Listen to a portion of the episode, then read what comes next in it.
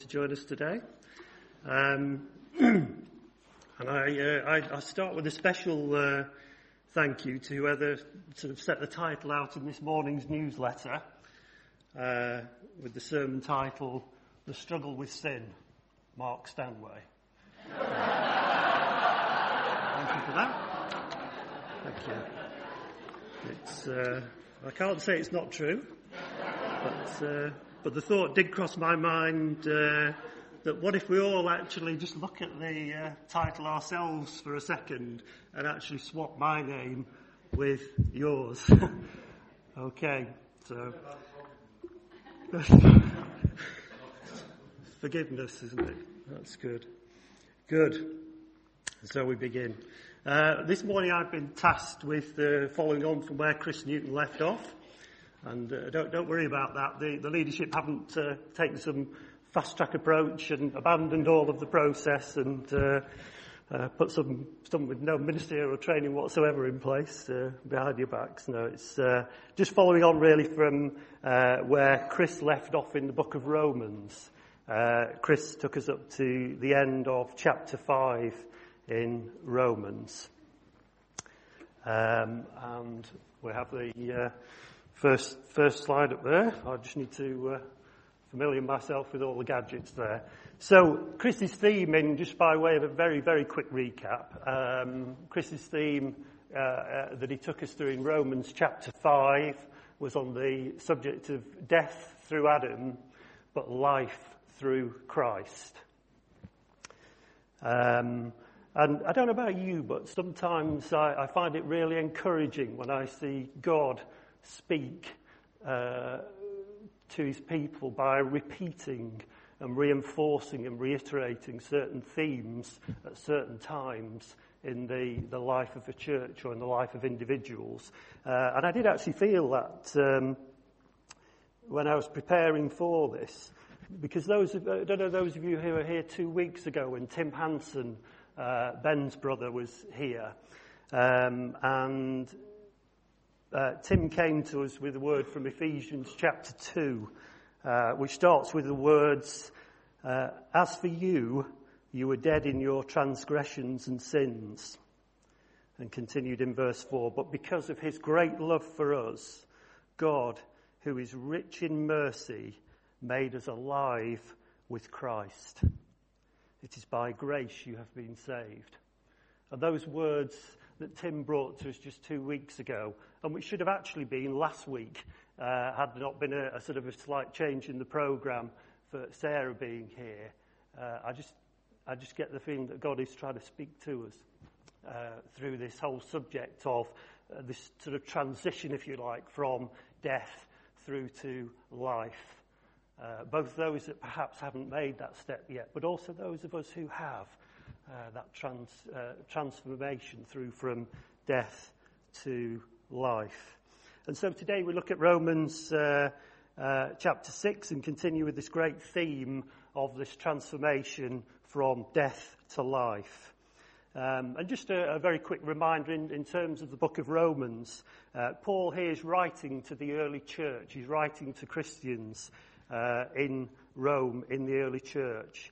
And one interesting thing is, I don't know whether Chris mentioned this earlier or not, but one interesting thing about the book of Romans is that uh, Paul had never actually visited Rome. Uh, and Paul had never actually had any involvement, uh, actually, in the, in the establishment of the church in Rome. Uh, whereas all of the other letters uh, were places where he'd been to and knew the, the people. Um, so the letter to Rome, really, from Paul, was um, a letter that Paul felt guided and instructed by the Holy Spirit to write uh, to this group of Christians. He fully intended to go uh, to Rome at some point, but actually never made it. Paul never went to Rome in his ministry. Um, so essentially, the book of Romans is very much a fundamental teaching that Paul was inspired to give uh, by the Holy Spirit. Um, so, what I'm going to do today, I'm not actually going to read all of the verses from the outset, but uh, what I would invite you to do is open your Bibles at Romans chapter 6 uh, so that we can actually follow it as we go through. Um, and what we really need to actually do is start at the end of chapter 5 uh, with those uh, great words uh, in that, that Chris concluded with in chapter 5. It's one of, chapter 6 is one of those chapters that follows on very much from chapter 5. Uh, so, uh, chapter 5 verse 20 says, so that just as sin reigned in death, so also grace might reign through righteousness to bring eternal life through Jesus Christ our Lord. And so in Romans chapter 6, Paul takes this theme on a step further. Uh, from, from writing about this marvellous transition from death to life by grace to this concept of uh, those who, were, who believed in Christ uh, as being both dead and alive. So, rather a strange concept, I know, but how, how can this be? What's Paul talking about there? What Paul's talking about there is, is being dead to sin and alive in Christ. This great transition of uh, dead, dead to sin and alive to Christ. And what Paul was dealing with here was actually um, an emerging um, an emerging idea that went something like this. If God's grace and forgiveness is so great and increases all the more as sin increases, logic says that the more we sin, the worse and the worse that sinfulness is, we will see increasing levels of God's grace. And that must be a good thing, isn't it? I'll just read that again. I'll just say that again. It says, if God's grace and forgiveness is so great and increases all the more as sin increases, logic says that the more we sin and the worse that sinfulness is, we will see ever increasing levels of God's grace and that must be a good thing, isn't it? What does Paul say? No. Not at all. So in verse 1 of chapter 6, Paul says, No. And he, he, exclaims, By no means, by no means. He says, We died to sin. How can we live in it any longer? when I looked at these verses, I um, I was looking in a, a, a, a sort of some words of someone who'd written on this particular chapter here, uh, and in dealing with this verse, he said, "It's a terrible thing to seek to trade on the mercy of God and to make it an excuse for sinning." How despicable it would be for a son to consider himself free to sin because he knew that his father would forgive him. That would be taking advantage of love to break love's heart. And the same writer went on to uh, say, the man who enters upon the Christian way is committed to a different kind of life. He has died to one kind of life and been born to another. In modern times, we may have tended to stress the fact that acceptance of Christ need not make much difference in a man's life. Paul would have said that it ought to make all the difference in the world. And this is what Paul was trying to get through to the people in Rome who were having these ideas that actually, um, when we become Christians, it actually ought to make all the difference in the world. And what Paul goes on then to do in verse 3 uh, of chapter 6 is he then picks out an illustration. He, he picks out um, and, and, creatively uses the act of baptism uh, to illustrate this point. Uh, and he did that because he knew that all of the people, the Christians in Rome, uh, would be very familiar with the act of baptism uh, and the process of baptism. Uh, and just to be clear at this point, um, Paul was refer, when Paul refers to baptism here, he's referring to the same form and practice of baptism that we're familiar with here. Uh, uh, that, that of uh, adult baptism by full immersion. This was the early church, remember. This was the early church. It was very much in its formative period, uh, hence the need for Paul to write this kind of a letter uh, to them. Um, and the Christians there were primarily adult converts. Okay, they hadn't been brought up in Christian families. That wasn't the culture. The Christians there were adult converts who'd heard the good news and responded. Uh, and it made a massive difference. It was a huge transformation, a huge change for them, or should have been, uh, in, in, their lives. So Paul picked out this, uh, this um, theme of baptism uh, particularly um, and, and, referred to the, the, form that, that we know by full immersion. Uh, just give me one second. Screw, thank you. Thank you. All right. Good. Uh, and it was the form of baptism that was practiced on Jesus himself in, in the book of Mark, chapter 1, verses 9 and 10. Um, says this. It says, At that time, Jesus came from Nazareth in Galilee and was baptized by John in the Jordan. As Jesus was coming up out of the water, he saw heaven being torn open and the Spirit descending on him like a dove. So there's no question there in terms of the form of baptism that Jesus had and the form of baptism that, um, that Paul was referring to here.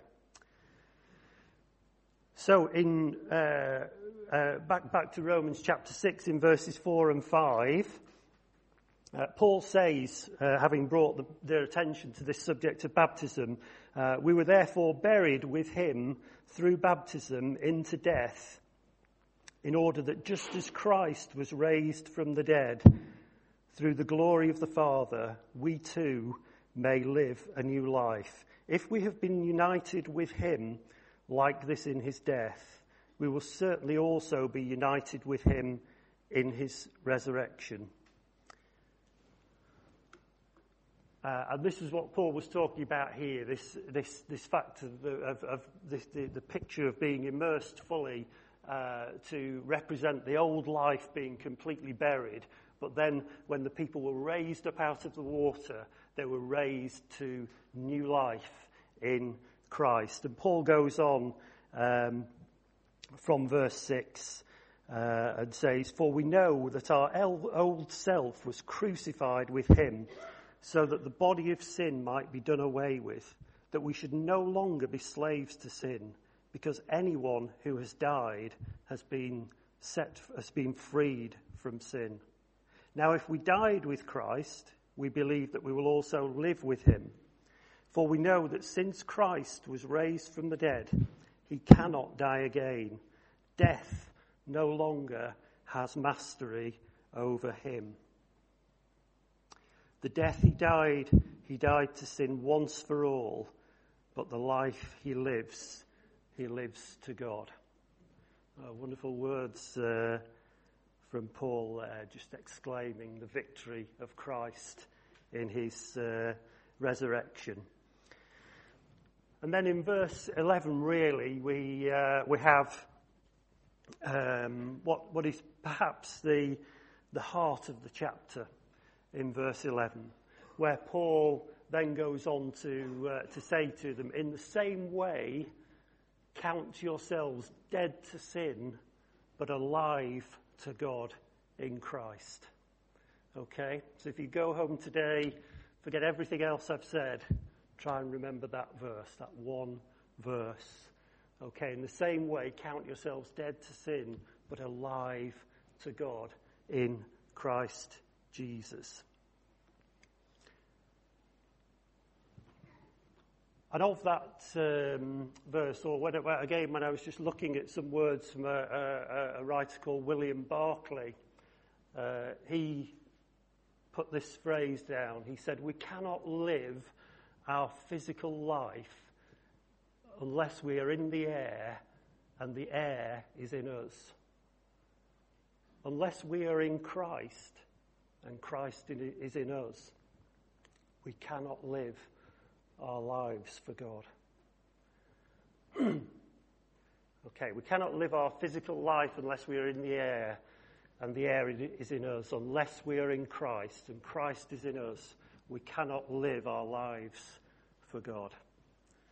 Uh, that's a very, very simple statement, isn't it? But very, very true uh, of, as, as, to uh, what Paul is talking about here. And what Paul is talking about here, and what William Barclay is talking about here, really, is a change of environment. What came across to me here was he's talking about this change of environment.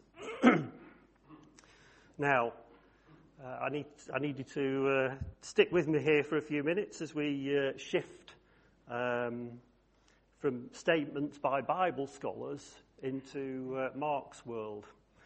Okay? So just, just bear with me for a few moments here. So we, we shift to Mark's world. Um, okay, quick show of hands here, bit of audience participation, quick show of hands. Does anybody here uh, experience their thoughts going off at a tangent sometimes? Yeah, quite a few already. Good, good. So one minute you're thinking about something or doing something, yeah, and the next minute your mind's completely somewhere else. Well, uh, I have a confession. Um, and I, I, I, am going to blame it on living in a house of four boys. Okay? Uh, because after reading these words here about uh, being in the air and this thought of a change of environment, my, uh, this is where anyone in my family gets very embarrassed, but uh, my mind turned to, uh, to this, unfortunately. now, for anybody who, who, who, does know what that is, shall we say? Anybody? Mm-hmm. That's right, SpongeBob SquarePants. For anybody who doesn't know that, I'm, I'm rather hoping there'll be quite a few who don't actually. I might be a bit worried if everybody did.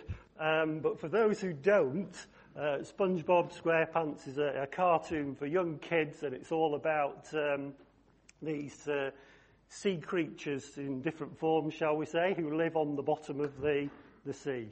Okay? Very good, very humorous, I must, uh, I must say. Um, okay, and this is what my mind turned to, uh, unfortunately. So, uh, if I'm not an elder next week, then we know why. Okay. But um, who's the odd one out? Can anyone tell me who the odd one out might be of the four characters there? Sorry? Sandy. Somebody say somebody somebody knows. Sandy. Yes. Okay. Yeah. The odd one out is Sandy. Okay, why is Sandy the odd one out? Anybody know? She's a squirrel. Sandy is a squirrel. She's not a sea creature, so Sandy has to have an underwater suit on, with a mask on, uh, and with uh, lead, lead boots on as well to keep her on the bottom of the sea. Okay. So, yeah, Sandy is a squirrel. So Sandy's natural environment is actually the earth, the land. Okay? She's out of her natural environment when she's in the sea. And just to prove that, if SpongeBob chooses to visit Sandy on the earth, he has to uh, come with a, well, a, a bowl on his head, okay, of water. So, okay, that's enough of Mark's world. Let's move on quickly. But it's actually on this theme of this change of environment. It's still talking about this theme of this change of environment and how easy or, or not it is to actually find ourselves living outside of the, uh, the environment that, uh, that we ought to be in. And very much back to this theme of uh, Paul's theme of being dead to sin and alive in Christ. Right back in Genesis, uh, we see that God created the perfect environment for man to live in. Uh, but following that disobedience of man, um, or rather of Adam and Eve, in Genesis uh, chapter 3, verse 23, uh, we read, So the Lord God banished them from the Garden of Eden. So after Adam and Eve had disobeyed God, the Lord God banished them from the Garden of Eden, out of the environment that God intended for man, and separated from God. And when I thought of this, and again, back to my thoughts of SpongeBob and them living on the bottom of the sea there, I had this picture of an environment that was, that was dark, that was desolate, that was lifeless, and was hopeless.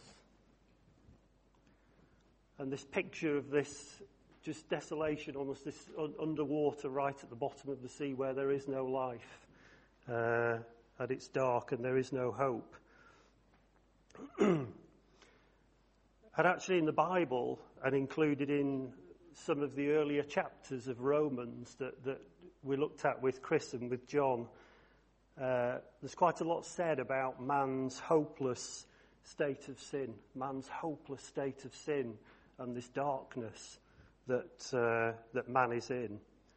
Uh, in John chapter 3, verses 19 and 21, it says this This is the verdict.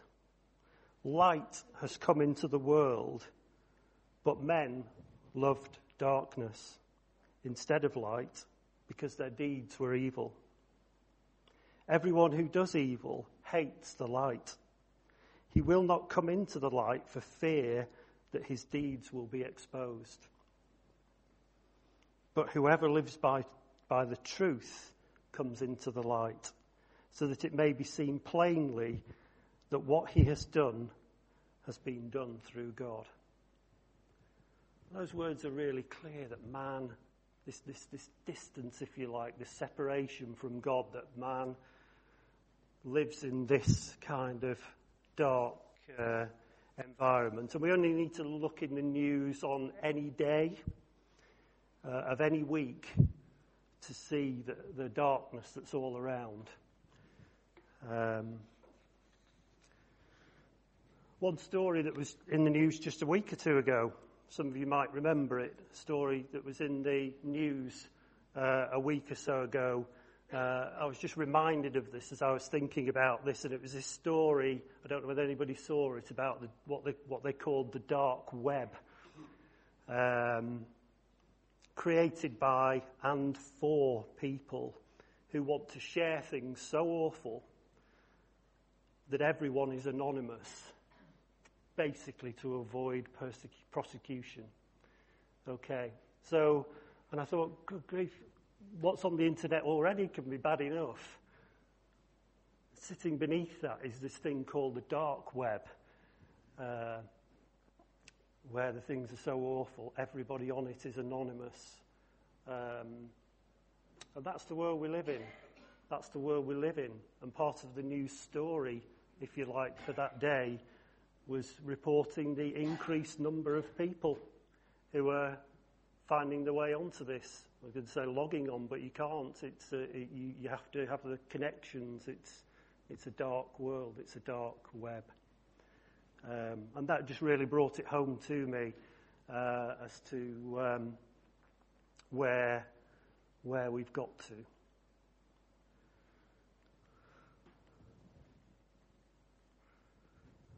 This state that man has got himself into. But this wasn't what God intended at all, was it? This was not what God intended for man, for his creation, whom he, whom he loved. And that's why he set in place this great plan of salvation, his great rescue plan uh, through his son Jesus. To rescue us, to offer this, this, this, this salvation, this, this bringing out of this awful state uh, that we have.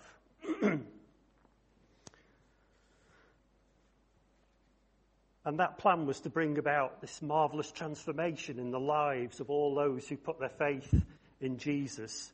This transformation from separation to restoration, from death to life, and from darkness into light. I'm going to read a few verses from John chapter 1, right at the very beginning of John chapter 1. You can turn to it if you like. Uh, John chapter 1 uh, verses 4 to 12, which talks about this very subject here.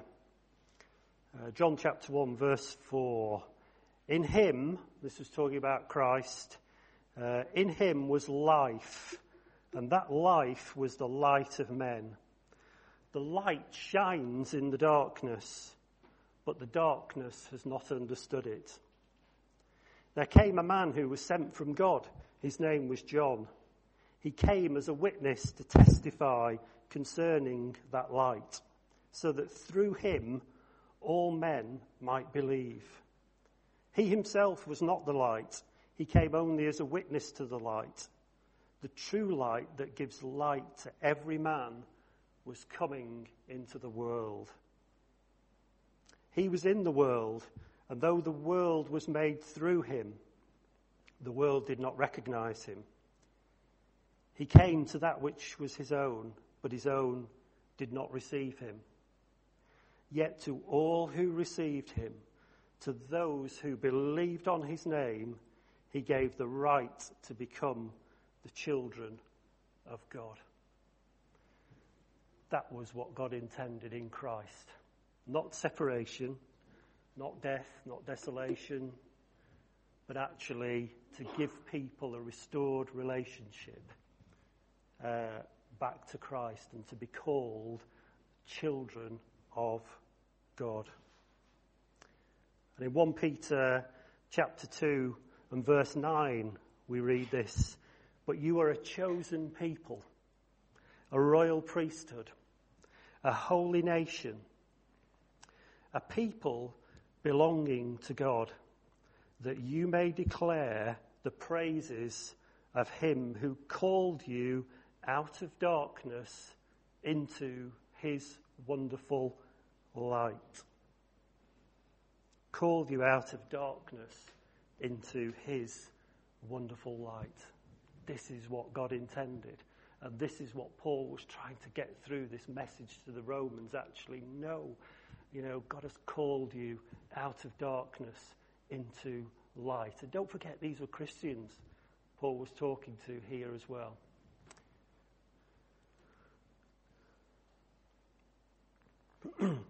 so I believe the message from Paul to the church in Rome and to us today is to understand what we've been saved from, to leave those old ways behind, if you like, and to grasp the fullness uh, of new life that we have in Christ.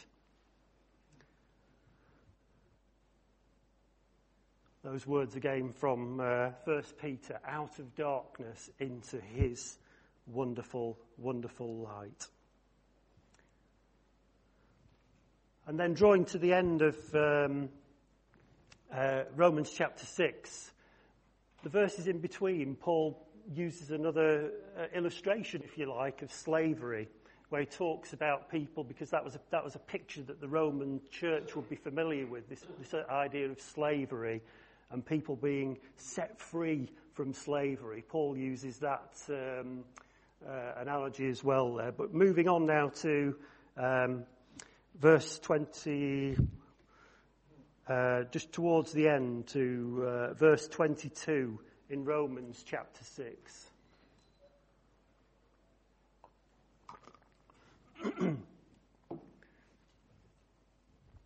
verse 22 uh, and 23 uh, as, as, Paul finishes off the, the, the chapter here. But now that you have been set free from sin and have become slaves to God, the benefit you reap leads to holiness, and the result is eternal life. And then a verse that many of us certainly uh, perhaps learnt back at Sunday school or whatever was perhaps familiar to us the final verse here. For the wages of sin is death.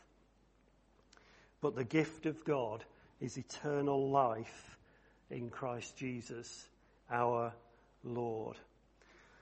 There's probably another complete sermon, I think, probably just in that verse alone, and we, uh, we certainly haven't got time for it uh, today.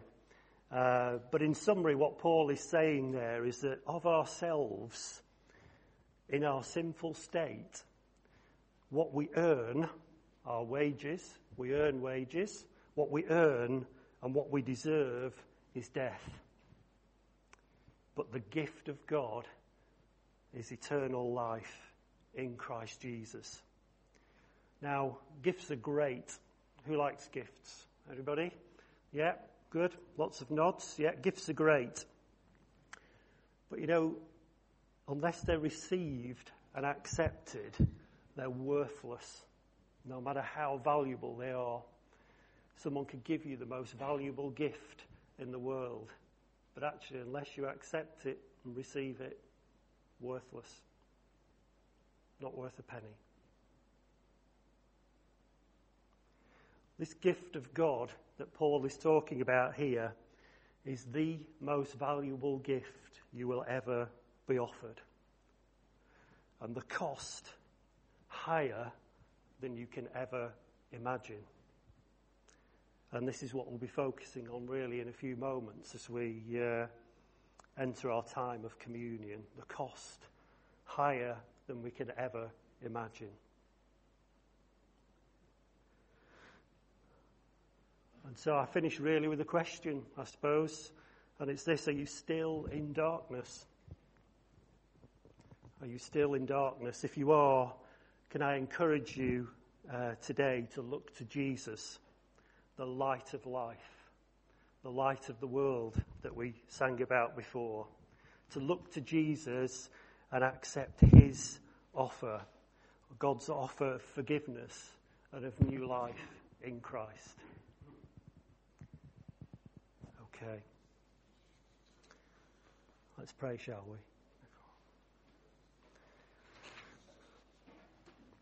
Father God, we uh, bow before you today. We thank you for your word. We thank you, Lord, that you intended the very, very best for us, Lord, and that you given us this marvelous, marvelous gift of Jesus that transforms our lives from lives of, of, of, of, from a place of death, from a place of darkness into your glorious light.